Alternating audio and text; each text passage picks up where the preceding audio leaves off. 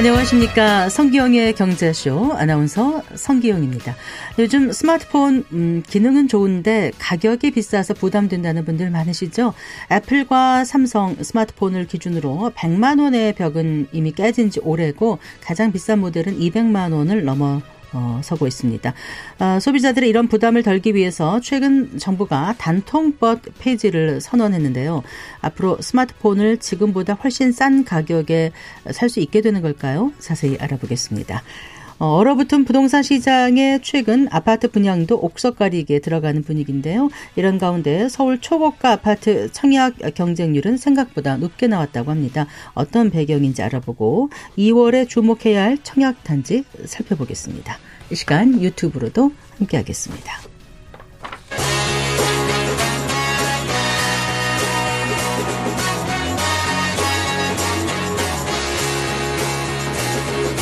경제 시야를 넓혀드립니다. 투자의 지름길을 안내합니다. 돈 되는 정보를 발견하는 시간. KBS 1라디오 경제쇼.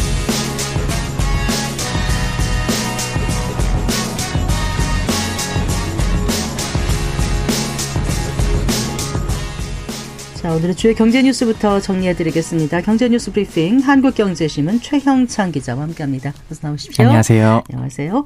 어, 정부가 필수 의료에 건강보험 재정 10조 원을 투입하겠다 이렇게 발표했습니다.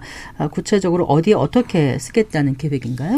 흔히 이제 우리가 소아과 오픈런 한다고 하죠. 저도 이제 아이를 키우는데 소아과 정말 미어 터지는데요. 소아과, 뭐 응급의학과, 또 응급실 뺑뺑이 이런 거 있지 않았습니까? 이런 걸 좀 해소하겠다는 대책이 나온 건데요. 네. 그러니까 윤석열 대통령이 오늘 분당 서울대병원에서 생명과 지역을 살리는 의료 개혁 이런 주제로 이제 민생 토론회를 열었습니다. 네, 네. 이 자리에서 나온 건데 이 업무 강도가 높은 이 필수 의료 분야가 그동안 이제 의료 수가가 낮다는 이유로 의사들이 좀 기피를 한 경향이 있었거든요. 이 수가를 집 집중적으로 인상을 하겠다 이렇게 발표한 거예요. 네. 이제 향후 5년간 10조 원 이상의 건강보험 재정을 쏟아붓겠다는 거고요. 아, 필수 의료를 반영하기가 곤란한 현행 수가 체계에 이제 보완형 공공정책 수가라는 이름으로 도입을 하겠다는 거고, 네. 이 건강보험 지불 제도를 다변화하기로 했습니다. 음, 네.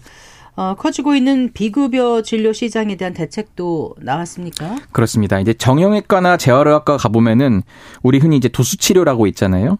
거기가 이제 있고 또 안과에서는 이제 백내장 수술 이런 게 있어요. 이제 이런 게 대표적인 비급여 과잉 지출 항목으로 분류가 되는데요. 네, 네. 이제 의리, 이런 의료 행위와 건강보험이 적용되는 이제 일반 진료를 끼업하는 흔히 이제 혼합 진료라는 게 있었어요. 이게 이제 금지가 됩니다. 그러니까 네. 혼합 진료는 급여 진료와 비급여를 함께 제공하는 것을 뜻하는데요.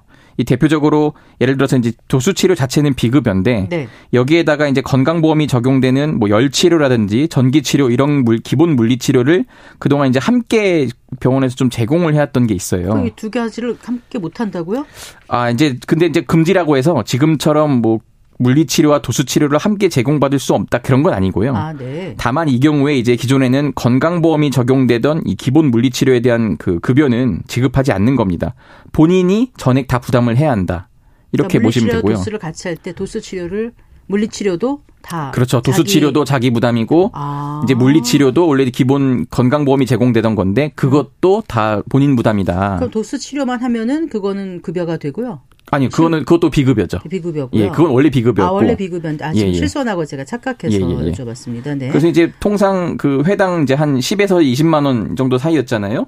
비싸죠. 네, 그래서 이제 네. 포함해서 이 만 원 정도의 그런 기본 물리 치료가 이제 건강보험에서 빠져나가고 있었다는 거예요. 아, 그런 걸 네. 누수를 막겠다. 네. 이제 이게 사라지는 거죠. 네. 사실 이게 전문가들도 계속 이 혼합 진료라는 게 좀 과잉 진료를 부추긴다 이렇게 해서 이거는 그대로 하면은 좀 건보 재정에 영향이 있다. 이래서 좀 막아야 되지 않겠냐 이런 의견을 제시해 왔었거든요. 네. 뭐 일본 같은 경우도 원칙적으로 이 혼합 진료를 금지하고 있고 독일에서는 이제 비급여 진료를 할 때 환자가 이제 의사의 증빙서를 첨부해서 먼저 공공보험에 사전 승인 신청을 해야 되거든요. 네. 이제 우리도 이제 앞으로 그런 길로 가겠다는 발표였습니다. 음. 그러니까 지금 이 혼합 치료가 있었던 게 도수 치료를 해야 되는데 굳이 아까 무슨 물리치료 같은 건 안 해도 되는데 그렇죠. 끼워서 했었다는 끼워서 하다 보니까 아. 건보료까지 이제 병원들도 좀 탈 수 있었던 거고. 아, 알겠습니다. 예, 예. 네. 자, 그럼 실손보험 제도에 대한 언급은 없었나요? 있었습니다. 이제 그동안 이것도 이제 비급여 진료 시장이 이 기형적으로 커진 게 바로 실손보험 때문이다 이런 지적들이 있었거든요. 네네. 이 실손보험 상품을 개발하거나 또 약관을 변경할 때 이제 복지부와 금융당국이 사전 협의를 하도록 이제 제도화하겠다 이렇게 밝혔습니다. 네. 근데 무슨 중요한 게 있습니다. 이게 뭐냐면은 이런 필수 의료 보상 강화나 이런 문제에 있어서 아까 제가 앞서 5년간 10조 원이 들어간다고 말씀드렸는데 건보 재정이 아무래도 뒷받침이 돼야 되거든요. 네. 대신 복지부에서는 수가를 통해서 하기 때문에 뭐 기금이나 정부 예산을 지원하는 게 아니라 건보 재정이 들어간다 이렇게 설명을 했거든요. 근데 문제는 건보 곳간이 고령화로 인해서 좀 빠른 속도로 좀 바닥을 드러내고 있다 이런 지적이 나오고 있고요. 이 지출 구조 조정 계획 없이 10조 원 넘게 소요되는 이 필수 의료 대책까지 나오면서 이 건보 재정이 좀 더 위태로워지는 것 아니냐 이런 관측도 나오긴 합니다. 네. 자, 그 FOMC 회의가 열렸습니다. 거기서 제롬 파월 그 의장이 어 3월에 금리 인하 가능성을 일축했다면서요. 그렇습니다. 이 미국 연방준비제도죠. 페드라고 하는데 현재 기, 미국 기준금리가 연 5.25에서 5.50% 범위잖아요. 네. 4회 연속 동결을 했고요. 추가 긴축은 없다. 이렇게 지금 공식화했습니다. 특히 이제 Fed 제롬 파월 의장이 3월 금리 인하 가능성까지 일축하면서 지금 사상 최고치, 최고치를 경신하던 이 뉴욕 증시 곧바로 냉각됐는데요. 네네. Fed 이날 정책 결정문에서 이렇게 설명을 했습니다. 인플레이션이 2.0%를 향해 움직일 거라는 확신이 커질 때까지 기준 금리를 낮추는 것이 적절하지 않다. 이렇게 선을 그은 건데 음, 네. 쉽게 말해서 물가가 더 잡혀야 한다. 이런 얘기죠. 이 파월 의장은 한 발 더 나아가서 3월 회의 때까지 이 페드가 금리 인하를 확신할 수 있는 수준에 도달할 것 같지 않다. 그 말인즉 조기 인하 가능성은 없다. 네. 뭐 이렇게 말한 거고요. 이 월스트리트 저널은 금리 인하는 가능하지만 임박하지 않았음을 시사했다 이렇게 해석을 했습니다. 네. 지난 연말과 완전히 이제 기조가 바뀌었습니다. 예. 예, 연준의 이 같은 결정에 이제 이게 우리 경제에 미칠 영향이 어떨지에 관심이 쏠리는데 일단 오늘 정책 당국에서 회의를 가졌다면서요? 그렇습니다. 정부와 한국은행 금융 당국이 오늘 오전 비상 거시경제 금융 회의를 개최했는데요. 최상목 경제부총리가 이렇게 얘기했습니다. 이번 FOMC 결과에서 나타나듯이 주요국 금리 인하 그 시기와 폭에 대한 좀 불확실성이 너무 높다. 네, 그래서 네. 각별한 경계심을 가지고 대응하게 나가겠다 강조했는데요. 다만 이제 국내 상황이 그래도 비관적이진 않다 이렇게 얘기했는데요.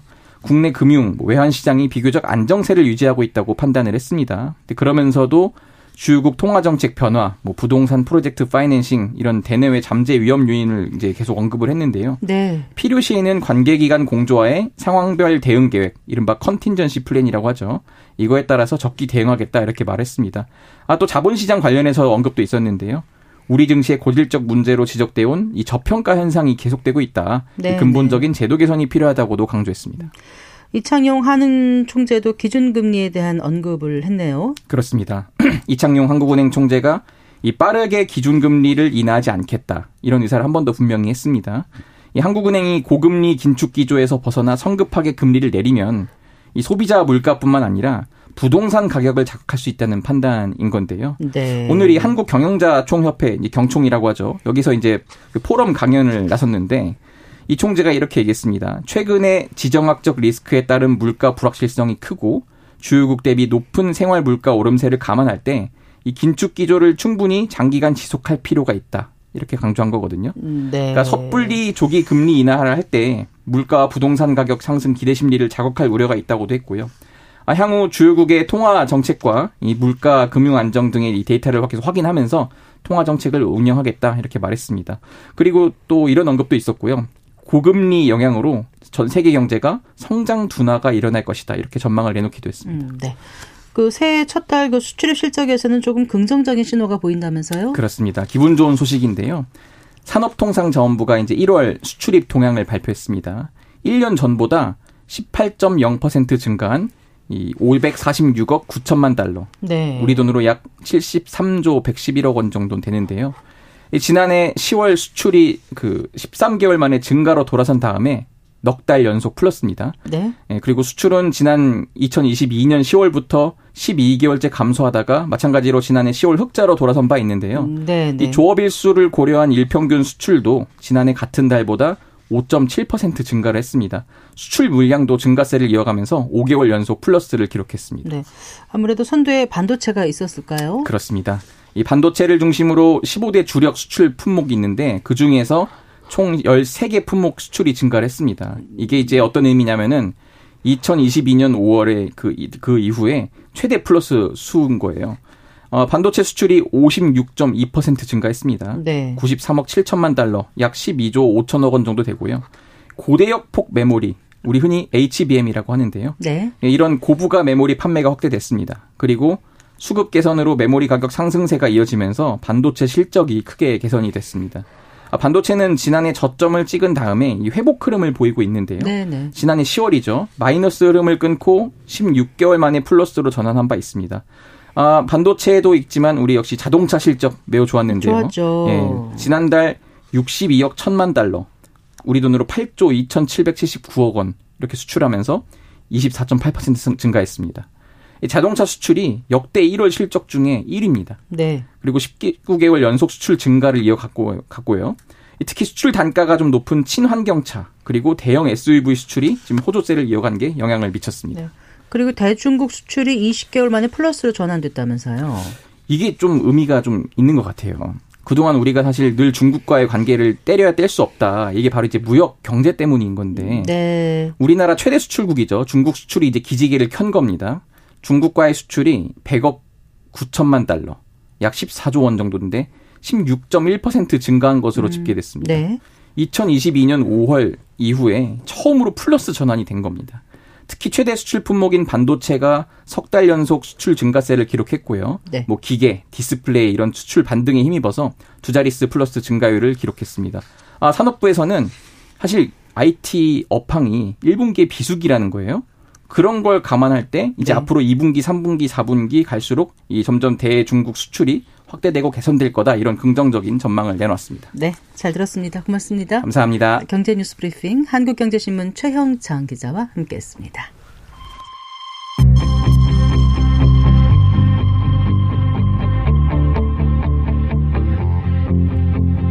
경제 전문가의 원포인트 레슨. 꼭 알아야 할 정보와 이슈를 알기 쉽게 풀어드립니다. 대한민국 경제 고수와 함께 투자의 맥을 짚는 KBS 일라디오 경제쇼. 진행의 성기영 아나운서입니다.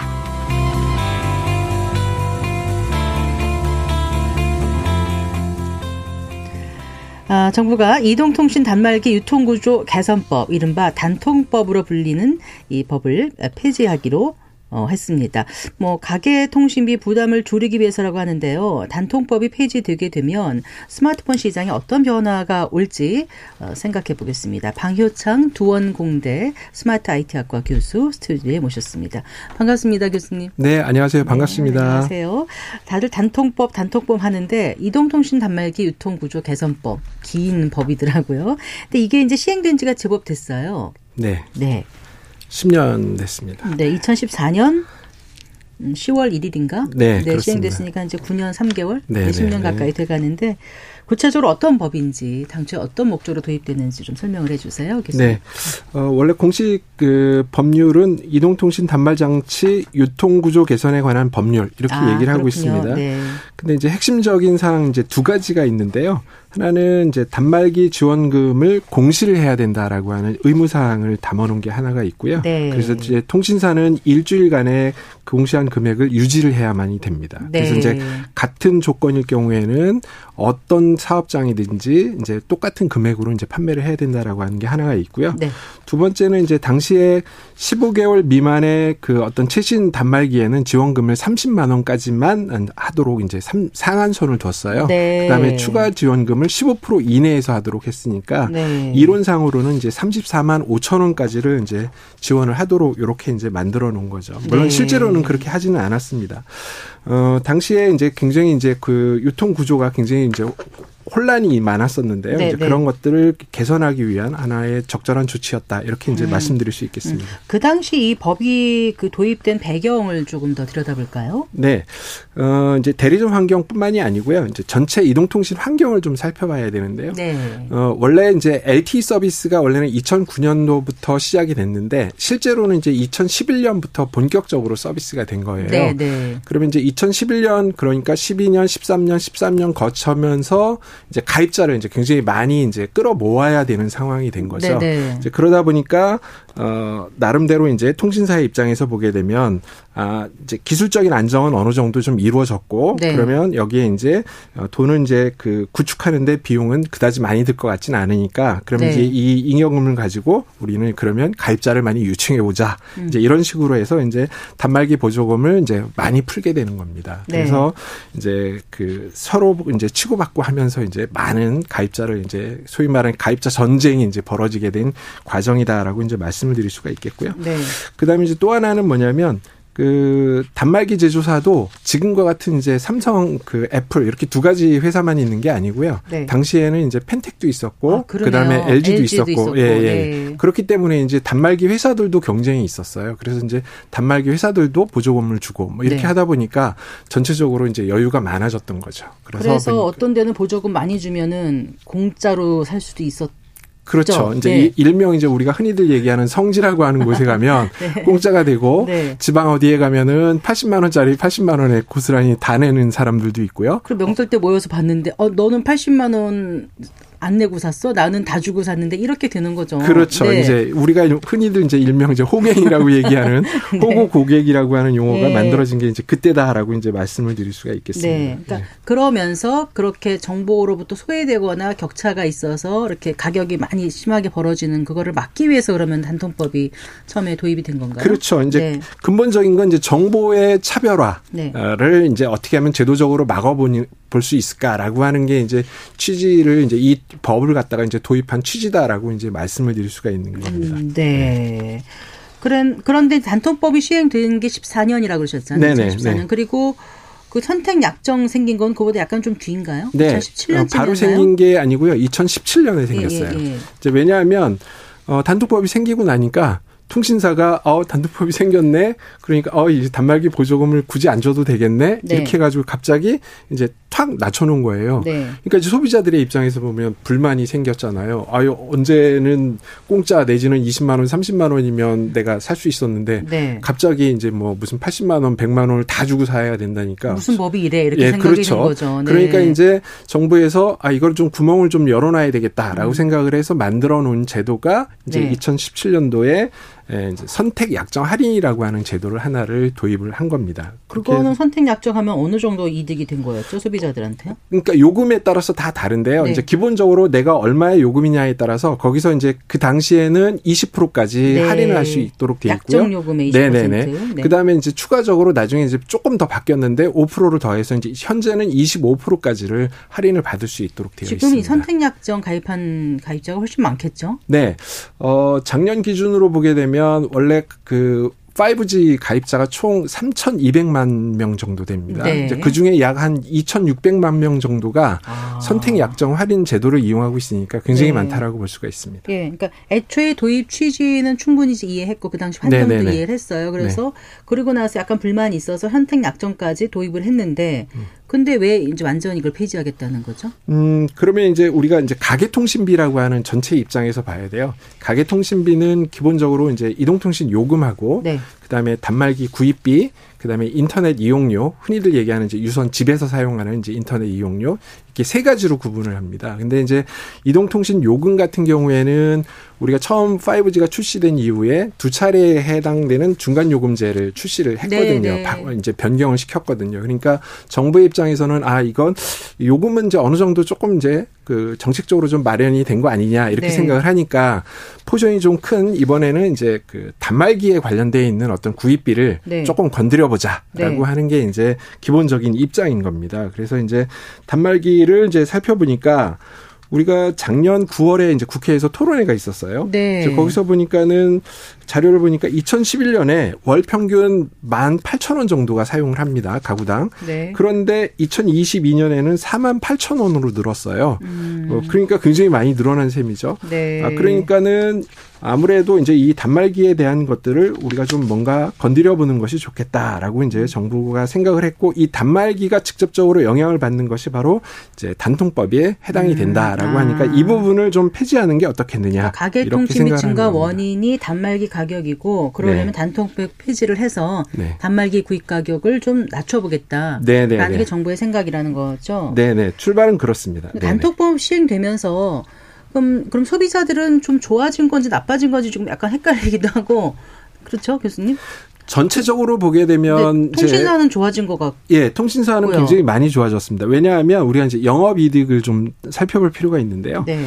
어, 맨 처음에 이제 단통법이 시행하는 해인 2014년을 보게 되면 영업 이득이 예, 통신 3사를 합쳐서 1조 한 6천억 정도였습니다. 네, 네. 그런데 이제 2021년을 가니까 이제 4조 원이 넘어갔고요. 네. 2022년엔 4조 3천억, 그다음에 작년 같은 경우에는 이제 4조 5천억 정도에 해당되는 3사 합해서 말씀하시는 네네네. 거죠? 3사 전체를 하는, 네. 하는 겁니다. 어쨌든 이제 그렇게 이제 영업이득은 계속 늘어졌는데 늘어났는데 보니까는 단말에 해당되는 보조금은 그렇게 늘어난 것 같진 않더라라고 음. 하는 게 이제 소비자들의 생각이니까 어 이거 차라리 빨리 폐지해가지고 좀 보조금을 많이 받는 게 좋은 거 아니야? 이제 이런 생각을 하게 된 음. 겁니다. 그러니까 단통법이 시행되면 이동통신사들의 마케팅 비용이 오히려 줄어들 것 같고 이게 결국 소비자들한테는 요금을 좀 내려서 소비자 후생이 높아질 거라고 생각했는데 사실은 그렇지 않고 이동통신사들의 배만 불려줬다 이런 결과가 나온 건가요? 네 그렇습니다. 이게 아. 이제 안타까운 일인데요.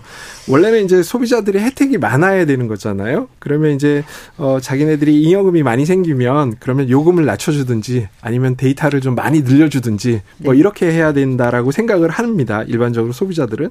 근데 이제 그런 것들은 전혀 없는 거죠. 어 그런 상태에서 보니까 매년 해마다 어 영업이득은 이제 굉장히 많이 생긴다라고 생각을 하니까 어 그 러면 이거 그냥 그 경쟁을 시켜가지고 차라리 보조금을 더 받는 게 맞는 거 아니야? 음. 이제 이렇게 이제 생각을 하게 된 겁니다. 음, 네. 네. 정부가 그럼 추진 중인 단통법 폐지의 핵심은 아까 뭐예요? 그 추가 지원금 상한 폐지인가요? 어떻습니까, 교수님? 어, 원래 이제 어떻게 되냐면요. 추가 지원금 상한에 해당되는 거는 이미 이제 폐지가 되어 있어요. 네. 우리가 이제 2017년에 우리가 이제 제도를 바꿨습니다. 네, 네. 그래서 이제 원래 기본 공시 지원금 기본 값이 있고요. 네. 그다음에 거기다가 플러스. 추가적으로 이제 추가 지원금이라고 하는 네. 걸 했는데 추가 지원금에 해당되는 게 일몰이 됐어요. 네. 2017년에. 아, 일몰이 됐어요. 네네네. 그런데 이제 문제는 뭐냐면 어 그러면은 단말기 담통 예, 예. 그러면 이제 단말기 다른 게, 다른 예, 없다. 예, 그렇게 이제 얘기가 나왔는데 네. 이때 이제 뭘 했냐면 선택 약정 할인 제도를 같이 도입을 한 아, 겁니다. 네. 그러니까는 선택 약정 할인을 해서 예를 들어서 제가 24개월에 해당되는 거를 약정을 하게 되면 네. 그러면 이제 25%의 할인 혜택을 받잖아요. 예, 이제 그거하고 네. 단말기 보조금하고 서로 소비자는 비교를 해보는 겁니다. 그렇죠. 아 그러면은 둘 중에 하나를 선택을 해야 되니까 네. 아 선택 약정 할인이 좀 더 유리하네 이렇게 생각이 드는 거죠. 6,600만이 네네네. 네. 그러니까 이제 선택 약정 할인 제도에 해당되는 거를 대부분 다 가입을 하니까. 어, 단말기 보조금에 해당되는 거를 굳이 이제 신경 쓸 필요가 없는 거죠. 음. 통신사 입장에서는 네. 신경 쓸 필요가 없고, 그 다음에 또 이제 더 늘어날 필요도 없고, 이제 이쪽을 좀 지원하는 사람도 없고, 네. 이제 이렇게 되는 거니까, 이제 요 이제 약정 할인 제도가 이제 자리를 잡았다라고 이제 이렇게 자, 볼 수가 있습니다. 그러면 단통법이 폐지되면 어떻게 달라질 거라고 예상하세요, 교수님? 네, 일단은 이제 단통법이 폐지가 되면은 제가 이제 그 단말기 지원금이 늘어날 거라고 저는 좀 판단을 하고 있는데요. 어떤 근거에서 그렇게 생각하세요? 이제 첫 번째는 네. 이제 그게 뭐냐면 알뜰폰 가입자에 해당되는 겁니다. 네. 아, 우리가 이제 알뜰폰 가입자를 우리가 좀 그 이 가입 추세를 좀 보게 되면요.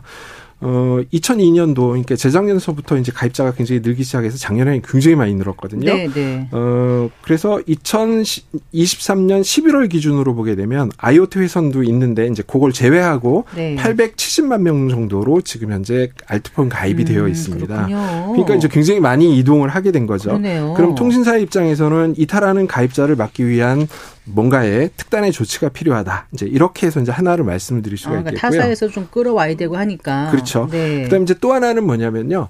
어, 이거는 사람들이 잘 생각을 안 하는데 아직도 우리나라가 지금 3G에 해당되는 통신을 하고 있어요. 그래서 3G 통신에 해당되는 게 아, 자그만치 260만 명이 아직도 있습니다. 아, 그렇군요. 네네네. 네. 그런데 이제 금년 4월서부터 이게 국제 로밍이 없어집니다. 아. 아. 그러면 이제 여기에 관련돼 있는 사람은 해외 나갈 때 굉장히 불편하게 느끼기 그러니까 때문에 서서히 이제 예, 이 가입자들은 대부분 다 알뜰폰이나 아니면 음? LTE 이런 쪽으로 이제 갈 거예요. 아마 네. 이제 요금이 좀 싼 쪽으로.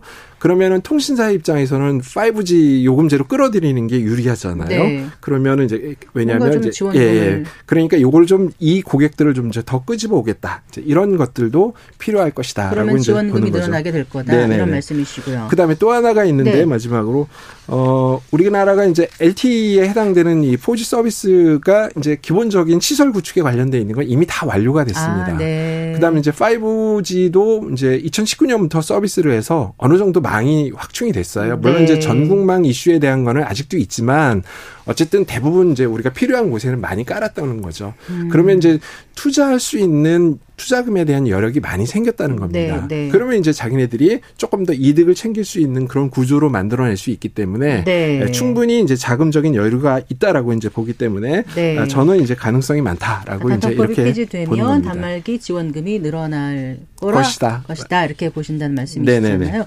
자 그러면 구체적으로 예를 들어서 폐지가 되면 갤럭시 시리즈 같은 경우 얼마나 더 싸게 살 수 있게 될까요? 어, 굉장히 어려운 얘기입니다. 네. 어, 지금 현재 시장에 나왔는 어저께부터 사실은 이제 출시가 됐잖아요. 예를 들어서 S, 예, 예, S24 같은 경우에는 그런데, 어, 어 안타깝게도 어, 지원금이 많지가 않습니다. 네. 그래서 이제 통신사마다 좀 다른데 5만 원에서부터 이제 24만 원, 그다음에 이제 대리점비까지 하면은 이제 27만 원 정도에 해당되는 게 단말기 보조금으로 이제 그 책정이 돼서 지금 나가고 있는데요. 네. 어 그러면 이제 과연 이게 괜찮을까? 음. 아니면 선택 약정 할인이 더 괜찮을까라고 생각해 보면 지금 현재 기준으로 보면 선택 약정 할인이 좀 더 낫습니다. 네. 왜냐하면 24개월 기준으로 그 다음에 무제한 요금으로 계산해 보면 대략 한 70만 원 정도가 세이브가 되는 음, 거거든요. 네네. 그러면은 굳이 이제 이거를 보조금을 사야 할 이유가 없는 거죠. 이용해서. 다만 이제 이걸 가지고 내가 자급제 폰으로 해서 음. 어 LTE를 이제 가입한다든지 알뜰폰으로 네. 가입한다든지 이럴 때는 이제 요게 좀 혜택이 있지만 자급제는 통신사를 통해서 사지 않고 네. 그, 그 기계만 사는 기계만 겁니다. 사는 거죠. 네네. 네. 별도로 사 가지고 따로 개인이 이제 어떤 요금을 갖다 별도로 이제 가입을 하는 셈이기 네. 때문에 실제로는 그렇게 많지 않을 거다라고 지금 예상을 하고 있는 겁니다. 음, 네. 그래서 이제 그러다 보니까 어 사람들의 관심은 아 이제 폐지가 되면 얼마만큼 쌀 거야라고 하는데 네. 만약에 이제 시장이 이제 지금 현재 해당되는 선택 약정 할인보다 만약에 할인이 된다라고 하면 또는 지원을 받는다라고 하면 그 금액보다는 넘어야지 움직일 수 있다. 그렇죠. 이렇게 보는 거죠. 거죠. 그러면 대체적으로 보게 되면 어, 향후에는 한 7, 80만 원대 정도로 아마 이제 지원금이 형성이 되지 않을까. 물론 지금은 아. 닙니다만 네. 예, 이렇게 이제 예상을 해봅니다. 근데 애초에 단통법이 생겨날 때 그 정보 격차라 그러셨나요? 네네네. 네. 그런 문제가 있어서 시작된 부분이 있지 않습니까? 네네. 근데 맞습니다. 이제 이게 폐지가 되면 그 정보 격차 문제는 어떻게 어, 해소가 될지 이런 문제도 있고 또 이제 소형 통신사들의 피해가 가지 않을지 이런 부분도 좀 우려가 되는데 그 부분도 좀 짚어주시겠어요, 네네. 교수님? 어 제일 중요한 게 이제 바로 그 말씀하신 그 부분입니다. 우리가 이제 단통법을 폐지를 하게 되면 예전에 우리가 정보의 불균형을 제도적으로 어잘 막았 맞다, 맞겠다라고 했던 부분인데 이걸 그러면 어떻게 다시 이제 이게 풀어놓으면 다시 재현이 될 텐데 이걸 어떻게 막을 거냐라고 하는 겁니다. 이 부분에 해당되는 게 네. 정부가 가지고 있는지 현재 이제 가장 큰 고민이고요.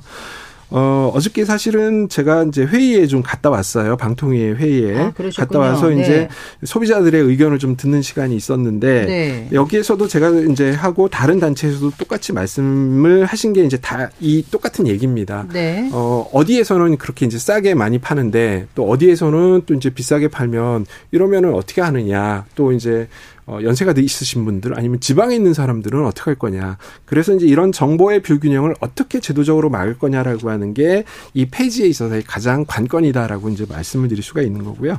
일단 방통위는 기본적인 생각은 전기통신사업법 상에다가 뭔가 조항을 갖다가 개정을 하거나 네. 해서 이제 그 이용자의 금지 행위 뭐 이런 것들을 이제 담는다든지 아니면 이제 물론 있습니다만 이용자 금지 행위 자체가 이제 그걸 좀 구체화하겠다는 거죠. 네. 그다음에 이제 선택 약정 할인 제도가 단통법에 있었는데 그게 폐지가 되니까 네. 이제 이거를 이제 전기통신 사업법으로 이제 다시 들여오겠다든지 이제 몇 가지 얘기를 하고 있는데 네. 명확한 구체안은 아직은 없는 것 같습니다. 아, 그래요. 네네. 근데 지금 말씀하신 대로 법이잖아요. 뭐 전기통신 사업법, 사업법 단통법. 네. 그러면 이제 여야 합의가 이루어져야지 통과가 될 수 있는 거 아닙니까? 이게 그러면 지금 당장 하긴 좀 어렵겠네요. 어, 말씀드렸듯이 이게 이제 그 하느냐 못하느냐는 아까 말씀드렸던 그런 어떤 그 정보 차별화에 관련돼 있는 어떤 부작용을 제도적으로 잘 만들 수 있느냐 없느냐라고 하는 거거든요. 아직 내놓은 건 없는 거죠. 네네. 구체적으로. 소비자 네. 입장에서는 대부분 다 이제 폐지를 했으면 좋겠다라고 음. 하는 건데 사실은 부작용이 뻔히 예상이 되는데 폐지할 수는 없는 거잖아요. 그냥 놔둔 채로. 예, 예. 네. 그렇기 때문에 그거에 대한 대안을 충분하게 제시할 경우에는 폐지가 쉽겠지만 그렇지 않을 경우에는 저는 쉽지는 않을 것이다라고 음. 이제 이렇게 보는 겁니다. 네. 네. 근데 윤석열 대통령은 단통법 폐지 전이라도 단말기 가격을 낮추는 방안을 찾아보라 뭐 이렇게 지시를 했다는데 이게 가능한 방법이 어떤 게 보이세요? 어, 이게 이제, 어, 어제, 어제도 아마 이제 제가 알기로는 이제 방통위 관계자가 이제 그 통신사하고 그 다음에 이제 단말기 제조사를 만난 걸로 알고 있습니다. 네, 네. 근데 이제 실질적으로, 어, 과연 이제 얼마만큼의 효과가 있을 거냐라고 하는 것은 아직은 제가 보기에는 퀘스천이고요.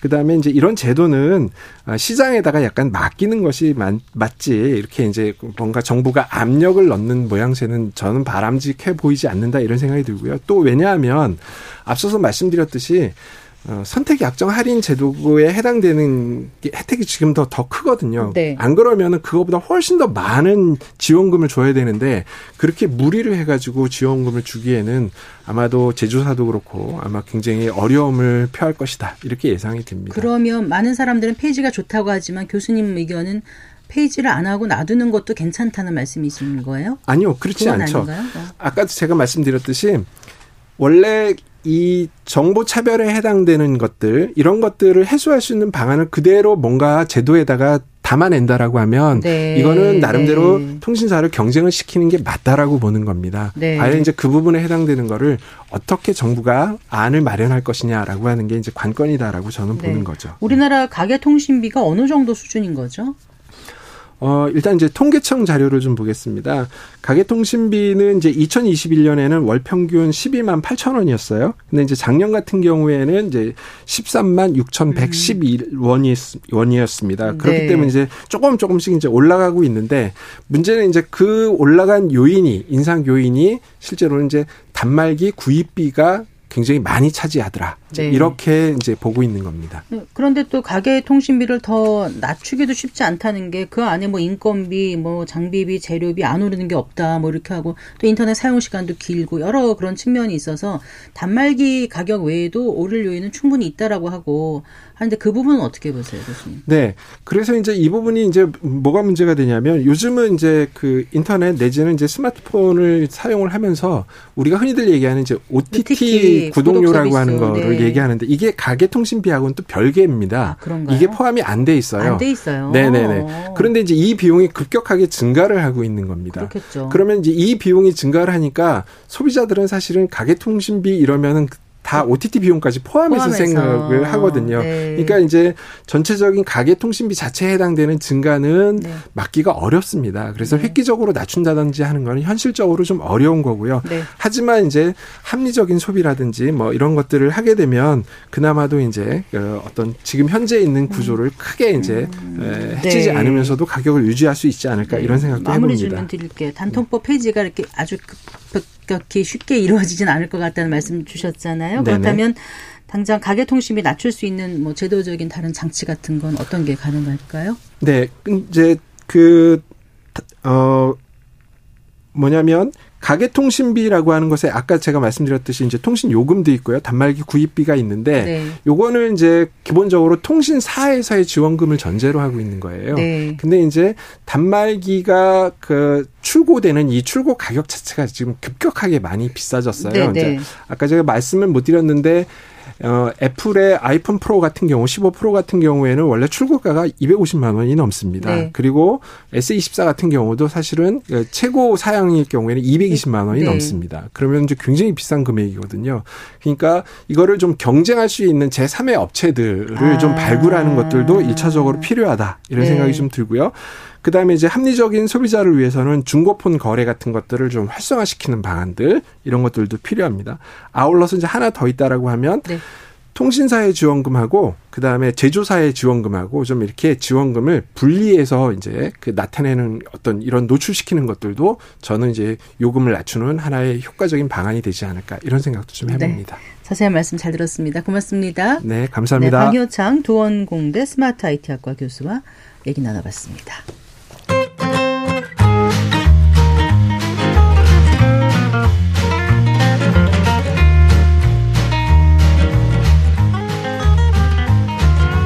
경제 맛집 투자 핫플. 지금은 돈 벌기 딱 좋은 시간. KBS 일라디오 경제쇼.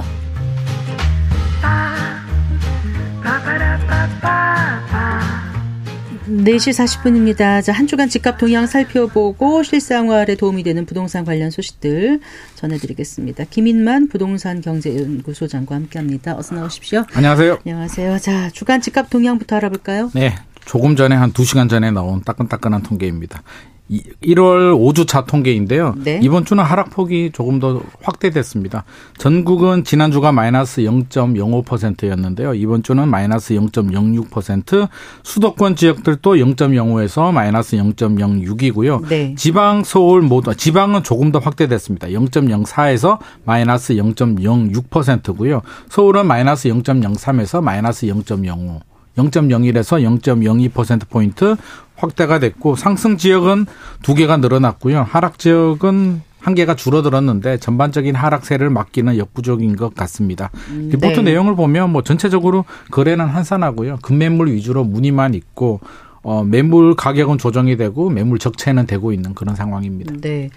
보통 이제 이맘때면은 이사를 많이 하는 때인가요? 아니면 집을 찾으러 다니는 때인가요? 이사철이 이제 거의 마무리 단계죠. 이제 마무리 학기, 단계인가요? 학기 전에 아. 이사철이 보통 9월, 10월부터 시작을 해서 이제 네. 1월에 마무리가 되는데 네. 이사철에도 아마 크게 힘을 못 쓰는 거로 봐서 부동산 시장이 많이 어려운 것 같습니다. 그럼 지금 약간 비수기로 접어드는 거죠? 이제 비수기로 들어가고 있는 상황입니다. 네.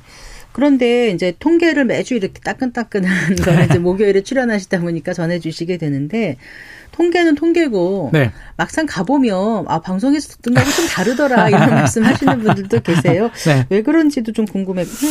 네. 네. 현장 나가보시니까 실제로 분위기는 어떻든가요? 어, 저도 이제 현장에 자주 다닙니다. 왜냐하면 통계는 통계이고요. 뭐 서울이라고 해도 서울이 25개 구가 있는데 그렇죠. 모든 통계가 다 다릅니다. 그래서 지역별로 편차는 있는데 저는 기본적으로 서초구하고 강남구는 사실 좀 인정하지 않습니다. 약간 그들만의 리그. 아. 어, 정상적인 아니 뭐 집값이 않서 무슨 뜻인가 했더니 집값이 뭐 30억 40억 하는데 네. 우리가 일반적으로 접근할 수 없는 시장이기 때문에 네, 그런 맞아요. 아파트들이 뭐 신고가 나온다고 해서 우리가 영향받을 필요는 전혀 없는 상황이고요. 강남 3구 중에서는 저는 항상 잠실 쪽 조금 더 많이 집중을 하고 있는데 어 엊그제죠. 잠실 제가 다녀왔거든요. 엘스 갔다 왔는데 부동산 사장님이 거래도 없고 정말 조용하다. 그 큰 단지가요. 네. 그 최근 거래량을 보면 한 달에 4건 정도 아, 거래가 되는데 네. 전용 84가 2,938세대나 되거든요. 네. 34평 아파트가 그중에 4건, 3건 거래라는 건 거의 뭐 올스톱 상황이고 부동산 사장님 말씀을 잠깐 빌리면 한 명 있는 직원도 집에 보냈다라고 중개업소들은 많을 텐데 그렇죠. 네네 굉장히 어려운 상황인데요. 가격 흐름을 보더라도 어 10월이죠. 작년 10월에 24억 5천까지 전용 84가 네. 최고가가 27억까지 거래가 됐었고요.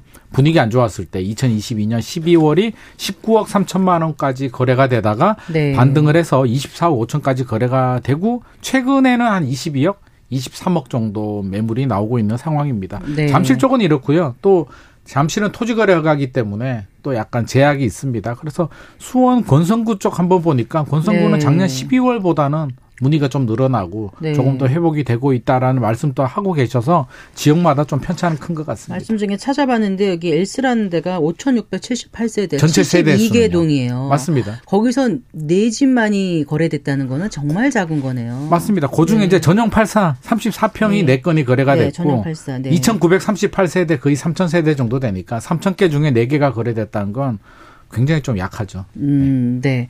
그 12월 주택 통계 나왔습니까? 네, 주택 통계가 나왔습니다. 항상 주택 통계는 말일에 발표가 되거든요. 아. 1월 말에 12월 통계가 나오기 때문에 네. 우리 또 청취자들은 좀 참고를 하셔서 매월 말 되면 국토부 홈페이지 가셔서 주택 통계를 볼 음, 수가 있는데요. 미분양 이런 것도 나오죠 거기. 미분양 뭐 중공운 미분양도 나오고요. 인허가 물량 모든 아, 통계들이 다, 다. 그래서 네. 상당히 도움이 되는 통계인데요.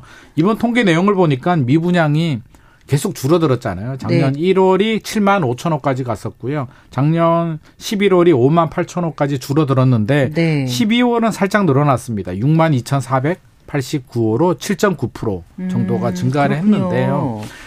어, 작년 흐름을 보면 지방이 계속 늘어났거든요. 수도권은 좀 줄어들고 지방은 늘어났는데 12월 통계를 보니까 수도권이 늘어났습니다. 43%나 증가를 해가지고요. 네. 11월이 6,900 호 정도 6,998호였는데 12월이 만 호 정도로 4,000호 정도가 늘어났는데 어느 지역이 늘어났냐라고 보니까 인천하고 경기도가 어, 미분양을 좀 주도한 것 같고요. 네. 또 하나 걱정되는 부분은 중공업 미분양. 우리 악성 그렇죠 악성 네. 미분양이라고 하는데 다 짓고 미분양이 발생하고 공사 끝날 때까지도 미분양이 소진이 안 된 악성 미분양입니다. 3.7%가 늘어났습니다. 전국적으로 1,857호로 지속적으로 계속 3% 4%씩 조금씩 조금씩 늘어나고 있다는 점은 좀 걱정되는 부분이고요. 수도권까지도 미분양이 늘어나고 있다는 점은 부동산 시장이 안 좋은 게 직접적으로 궁금한 게 미분양이라 그러면 악성 미분양, 네. 준공 후 미분양이면 네. 전체 분양 가구 세대수 중에서 몇 퍼센트가 분양이 안 되면 잡히는 거예요? 한 세대라도 분양이 완료되지 않으면 뭐 미분양으로 잡히나요? 기본적으로 이제 한 세대 두 세대 정도는 건설사들이 오픈하지 않고요. 네. 그냥 그 뭐라 그럴까요? 건설사 자체 보유분, 보유분 뭐 네. 이런 식으로 하는데 네. 건설사들의 악성 미분양이라고 이야기를 할 정도면 음. 이미 음. 한30% 이상 미분양이 음. 났다고 보셔야 됩니다. 네. 한두 개 정도면 사실 문제 되지도 않고요. 다른 판촉 그렇겠죠. 행사를 통해서도 맞아요. 소화가 되는데 지금 그렇지는 않은 상황이고 조금 더 희망의 이야 메시지를 제가 좀 전달해 드리면 12월 지금 12월 통계를 제가 말씀을 드린 네네. 거고요. 1월, 2월 통계는 조금 더 개선된 결과가 나오지 않을까 왜요? 살짝 기대를 합니다. 왜요? 왜냐하면 1월 일십 대책이 발표가 됐잖아요. 110 대책. 그렇죠. 네. 그래서 중공업 미분양을 구입을 하게 되면 주택 수에서 빠지게 되고요. 이 주택 수에서 빠진다는 얘기는 내가 집을 하나 가지고 있는데 네. 지방에 준공 2년 내 준공업 미분양을 사면 완전히 네. 주택 수를 빠집니다. 내가 하나 있는 주택은 양도세 비과세를 받을 수 있기 때문에 네.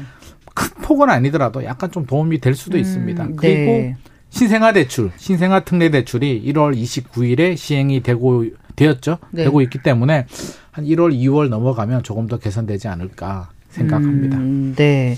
그 신생아 대출 말씀하셨잖아요. 특례 네. 대출. 이게 이, 번주 월요일부터 된 거잖아요. 그렇죠. 29일. 29일부터 됐죠. 뭐 첫날 서버가 마비될 정도로 네. 신청자가 몰렸다는데 네. 네. 구체적으로 어떤 조건을 갖추면 음, 대출을 받을 수 있는 건지 알려주세요. 일단 굉장히 좋습니다. 어, 네. 저도 사실은 받고는 싶은데 받을 수가 없는 이제 그 대출이긴 그 한데요.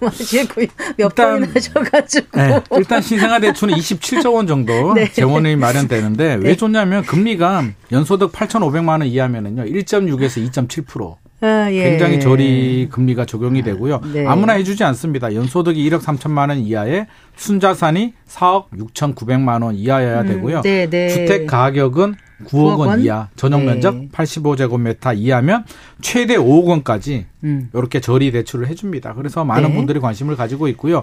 아마도 왜 서버가 마비가 됐냐면 이게 작년부터 이야기가 나왔잖아요. 많은 신혼부부들 2000 2023년 생부터 해당이 됩니다. 그러면 대출을 안 받고 요거 언제 나오나 기다리고 있다가 아마 첫날에 많은 분들이 접속을 한 것 같습니다. 네.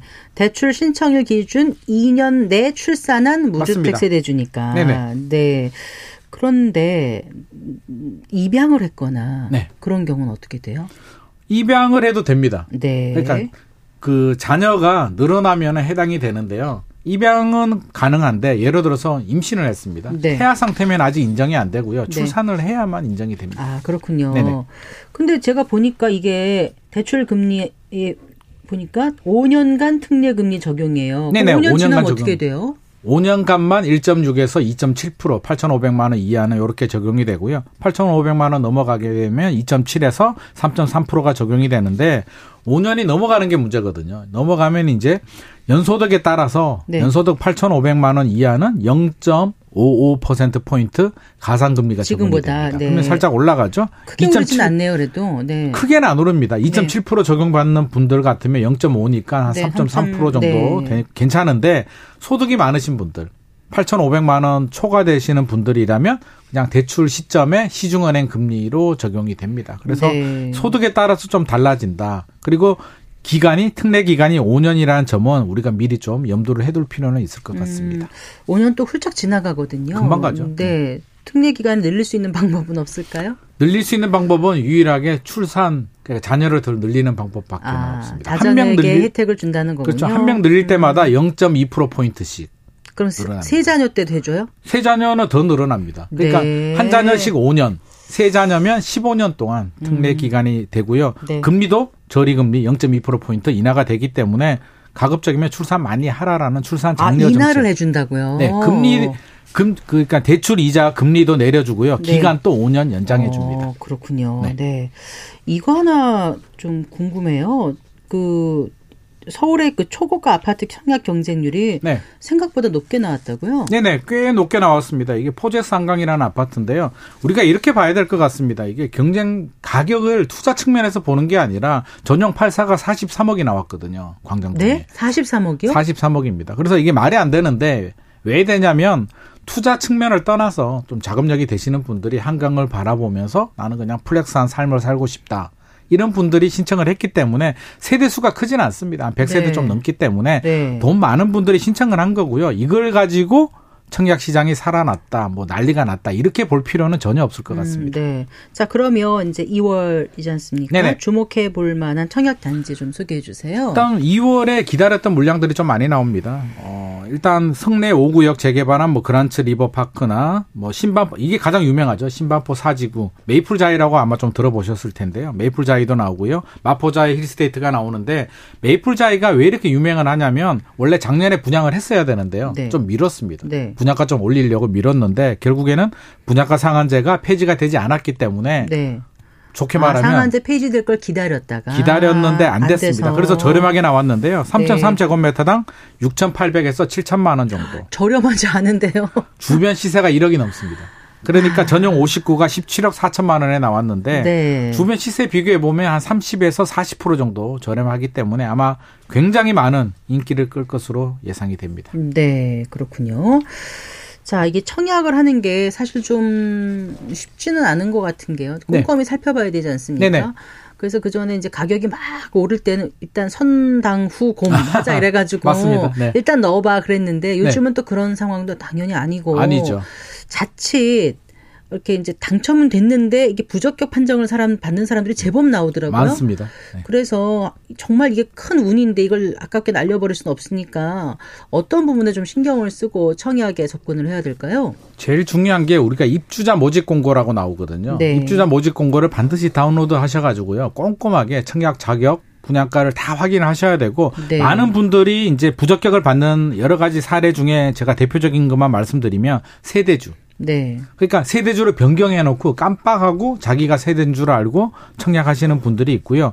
메이플자이 예를 들면 오직 공고일 기준으로 서울에서 2년 이상 거주를 해야 되는데 네, 네. 이게 예를 들어서 경기도나 인천으로 잠깐 나갔다가 들어오면 그 기간을 빼야 세대주가. 되는데 그렇죠. 네. 그 기간을 제외해야 되는데 합쳐서 그냥 계산해서 실수하시는 분들이 많이 있기 때문에 하시기 전에 꼼꼼하게 좀 계산 잘 하실 필요 있을 것 같습니다. 아 근데 그 거주해야 된다는 거는 세대원 전원이 거주해야 되는 건가요? 그렇죠. 음. 그러니까 이게 세대 주말 메이플 자유 같은 경우는 세대 주말 청약이 가능하기 때문에 네. 어, 전 세대원이 다 거주는 하긴 해야 됩니다. 음, 네. 자, 그 전세 값은 앞으로 어떻게 될까라고 생각하세요? 지금 집값이 네. 그뭐 지금 계속 내려가는 추세를 보인다가 아까 모델 말씀 주셨잖아요. 네네. 그러면은 이제 이사를 사질 않으면은 전세나 월세를 살아야 되지 않습니까? 네네. 그럼 전세 가격은 올라갈 거로 보세요. 어떻게 보십니까? 저는 올라가리라고 생각을 합니다. 네. 지금 통계를 보면 이제 그 상승해서 네. 크게 오르지는 않는 그런 분위기이긴 한데요. 여전히 상승세를 유지하고 있고요. 왜 이렇게 생각을 하냐면 일단 올해 입주 물량이 굉장히 부족합니다. 네. 전세 공급 물량이 부족하다는 얘기고요. 매매 시장이 주춤하기 때문에 매매 수요가 전세로 유입이 되면서 수요는 증가할 수가 있는데 서울은 전세 가격이 꾸준히 올라가고 있고요. 물론 지역마다 편차는 있습니다. 그래서 네. 지역별로 보셔야 되고요. 단 주의해야 될 점은 빌라나 오피스텔 같은 경우는 전세가 네. 아직도 좀 어려운 상황입니다. 네. 알겠습니다. 잘 들었습니다. 고맙습니다. 감사합니다. 김인만 부동산 경제연구소장과 함께했습니다. 마칠 시간이네요. 성기영의 경제쇼 오늘 순서 여기까지입니다. 저는 아나운서 성기영입니다. 고맙습니다.